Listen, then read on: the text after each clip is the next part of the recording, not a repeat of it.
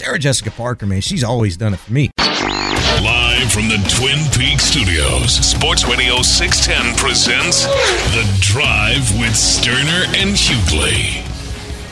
Welcome back into the drive. Not one I usually think of. Sarah Jessica Parker, always doing it for me. That's not who I come up with when I think of doing it for me. But hey, to each his own.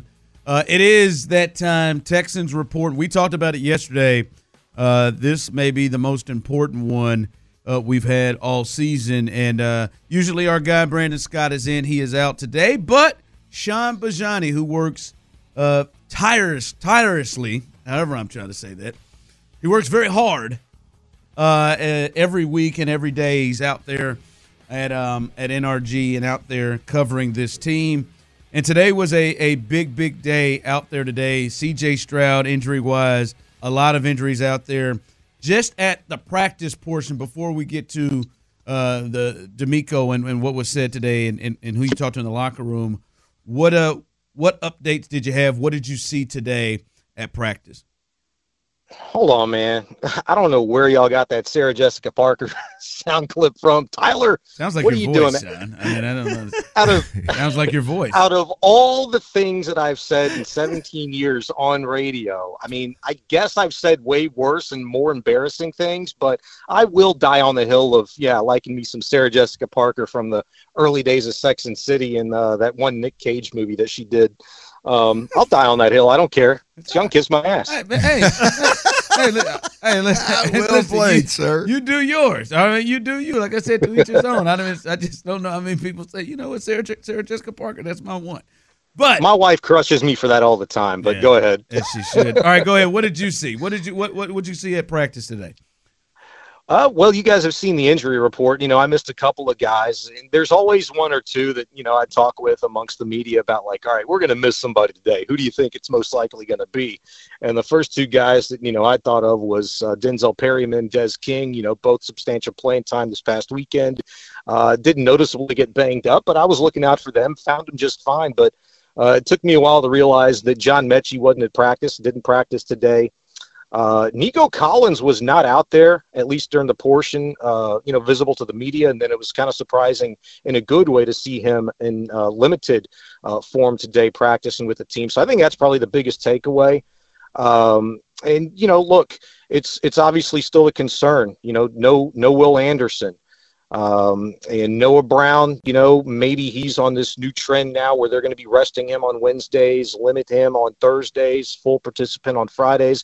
At least that's kind of what I'm hoping. But, uh, you know, look, I, I know this gets people talking, but when I, I just tell you, I just report what I see. Uh, when I reported this morning that Davis Mills was taking, uh, you know, first reps and individual and uh, their mesh drill with the running backs, uh, the first team takeoff, which was totally jacked up outside of anybody not named Michael Deiter at center. I, look, it, it, it gets people talking, but look, the Texans are playing this game like a lot of teams do uh, that are in the thick of it, in the mix, very competitive, the gamesmanship, uh, whatever you want to call it. They're not going to give you anything. Um, even though in everybody else's mind it seems pretty obvious in terms of what they're doing and who's going to play and similar with the quarterback situation i think we all know who's going to start but they're not going to tell you they're going to try to keep every uh, you know as close to the vest as possible Look, I, I love it, Shaun. I haven't haven't been in the locker room. I, I just I've just never experienced an organization, and, and I'm not saying it is or isn't happening, but I, I've never experienced an organization like uh, manipulate uh, the the media for the first 20 minutes by asking a player to take first team reps. And and, and I'm and, and I, I don't I hate to hear people minimize uh, you know mesh drills with the running backs and and and individual drills with the wide receivers and the first team takeoff. No, the, the I mean typically every huddle I've ever been in, every organization I've ever been in, every program I've ever been in, whoever was starting football the, the game that, that week, they they were first in team takeoff. So and I'm not saying that's happening now. I, I just I, I refuse to minimize it. Damn it! If that's what you see, then then one of two things is happening: either he's starting and that they're, they're considering it, or they they literally are manipulating the media on purpose, which I've just never seen happen. So I appreciate Yeah. I appreciate the damn report, brother. Well, Clint, I appreciate that, man. Uh, you know, consider this though. Um, I, I've noticed this a little bit more recently, I'd say within the last month. And not that's not to say that it hadn't been happening all season long, but I typically get to practice anywhere from 20 to 30 minutes early, sit in the car, um, you know, just kind of pour over some news that, you know, I might have missed, things like that. I'm going to tell you something, you know, on our schedule, when it says the Texans are practicing at 1220, they're out there before that. Okay. So yeah. they're practicing earlier, which all that to say this, they're probably getting the necessary reps before the 20 minutes, you know, or 15 or 25 minutes, whatever they allow us to look at on a given day. They're getting the necessary reps, I believe. And so, generally, when we're there, look, there's individual drills, there's mesh drills, and typically the mesh with the quarterbacks is broken up into quarterback, running back, and then you might um, in, insert, you know, some wide receiver tight end looks, which is very rare in what they open to the media. Um, certainly, it's been the case as the season's gone along. So I'm not minimizing it. I don't think you should minimize it, but um, I think the Texans, you know, the way that they have operated as a well-oiled machine, very organized, very put together in terms of their daily, you know, protocols uh, and how DeMeco's handled this team. I think they can afford to, uh, you know, put a little 10-minute, 15-minute window dressing in. Yeah, Shaun Bijani with us uh, as he's giving us our Texans report. Uh, moving into uh, moving into the uh, press room and locker room, um, I think the big thing is with CJ. Uh, any indication, any any feel of how DeMeco was handling this? Are you are you did it get the feel like many people are thinking that he is going to be out again in this week? I know there's reports. I think there was one last night by DJ Bieniemy, um, you know, who cited, you know, sources that uh, it was likely that Stroud was going to miss on Sunday. There's that. That's what we all know. Now, in terms of what DeMeco said today, I got to give massive props to Cody Stoots, who asked a really great question. Uh, it elicited a very different and much more lengthy response from DeMeco about CJ Stroud's status and what their way of thinking is right now. And what the question was is, hey, could this concussion cause CJ Stroud to miss the rest of the season? And DeMeco, I thought, gave one of my favorite reactions from anybody all season long. He was like, uh, who? Uh, miss? Don't be talking about that already, you know. and I, I just, he technically said no that it wouldn't cause him to miss the rest of the season, which I think is obviously the best response that you could have hoped for in regards to Stroud's status. However, I have noticed over the course of the last week, talking to players, listening to coaches, um, they don't want to talk about this concussion protocol. And it makes me think a couple of things, but one, maybe more above all else, is that – they don't want to be caught with their pants down around their ankles and say something that might get them in trouble or say something that might, you know, spur a report or a rumor. And so they have stuck to their guns and are basically reading a verbatim type PC response anytime they're asked about concussion protocol, uh, how it goes, what phase he's in, how CJ's feeling. They've done a really good job of staying close to the vest and tight lipped.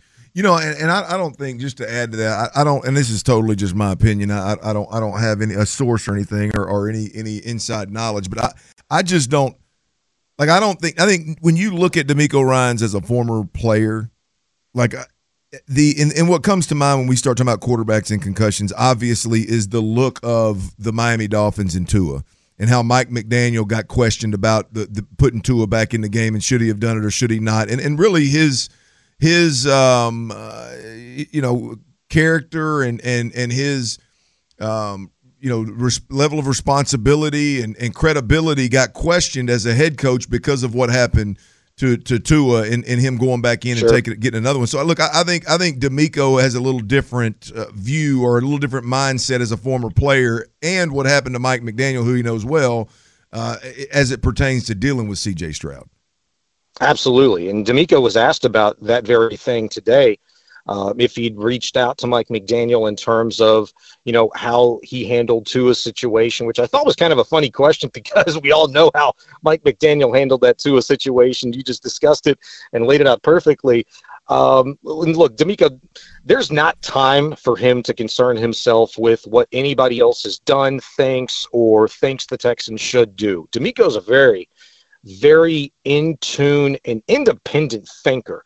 Uh, but he can afford to be just that because, look, he's been around the block a time or two. He's got that uh, player experience, as you mentioned, but he learned from you know some of the best coaches. Uh, six years time in San Francisco, um, and look, he's obviously very observant, but he's a part of a, a, a very um, experienced staff in some ways. I know they're new to a lot of roles, but look, Matt Burke's been in the NFL for 20 years um, and has seen some things, been a part of some very um, controversial situations, certainly during his time in Arizona. And so I think DeMeco's handled himself very, very well in terms of, um, you know, what, what's been the necessary route to go in terms of total care for the human being, for the person, CJ Stroud. Never mind the football player, but they're just worried about his long term health, which should be number one and 1A. It's about the franchise, it's about the long play here, and which could certainly mean in the same breath that if he's not going to play on Sunday, you potentially have two very momentous games remaining in this season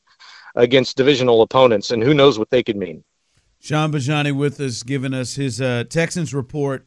Uh, you were in the locker room. You talked to Davis Mills, who had a uh, a interesting slash tough week. What what what did that uh, what did that uh, sound like? How did that go when you uh, when you talked to Davis Mills earlier? Went about as uh, as you would expect from Davis Mills, you know, who is literally the epitome of don't get too high, don't get too low. he is Mr. Even Keel. Mm, he was dry, professional, said what he needed to say, and and that was it. Like Mr. By the book, there was he took it on the chin. You know, look, he was asked about um, you know how frustrated he might have been last week after getting passed over for Case Keenum, and look, he'd said what I thought was funny and you're going to read this quote uh, in probably a number of different stories and it's going to be interesting to see how they characterize that and um, you know paint that picture. But i thought it was kind of curious and and I, I laughed under my breath when he'd said you know look it's it's not frustrating. Uh, it's just a part of the game. Um, the they care about winning. Winning is everything here he'd said and Case went out and did his job. You could have stopped it as winning is everything and completely understood why the Texans made the move that they did in starting Case Keenum for various reasons. Never mind 35, never mind the experience, never mind, you know, this, that, and the other thing. I, I think it's fascinating, you know, while we're on Case, is that exclusively this offseason, I, I sat down with Keenum for about 15, 20 minutes, and we were talking about the West Coast system that he's coming in with slow, you know, putting his thumbprint on it. And I said, hey, you know, why are you the right guy, you know, to to be a backup quarterback, to help a, a rookie quarterback in the system? And he's like, dude, I've been around it so many times. This is the greatest hits version. Well, who better to orchestrate the best – uh, the greatest hits version than Case Keenum, who's been in this system in a multitude of different places, uh, in a multitude of different situations. Always been a guy that, hey, when you need somebody to step up, he's been the guy and has just been good enough. Um, that, for that reason, I don't think we should have been surprised for Case starting last weekend, and I don't think you should be surprised. I think it's pretty obvious that he's going to be the guy this weekend. All right, that's Shaun Bijani. Great job with the Texans report. We appreciate you jumping in filling in for Brandon. We'll uh, we'll see uh, what happens coming up on Sunday. They got a big game, and uh, we'll see. Hopefully, hopefully some of these guys get back on the field coming up. Appreciate you guys. I'm gonna go watch me some Sex in the City. That's that's. That's too bad. Why don't you try? Why don't you try? Why don't you try the Family Stone, man? That's a Hey, that's a that's a Sarah Jessica Parker movie. That's a Christmas movie. Why don't you try that? Yeah, check it out, man. I give it a shot. Yeah, give that. I one. give it a shot. Try that one. All right.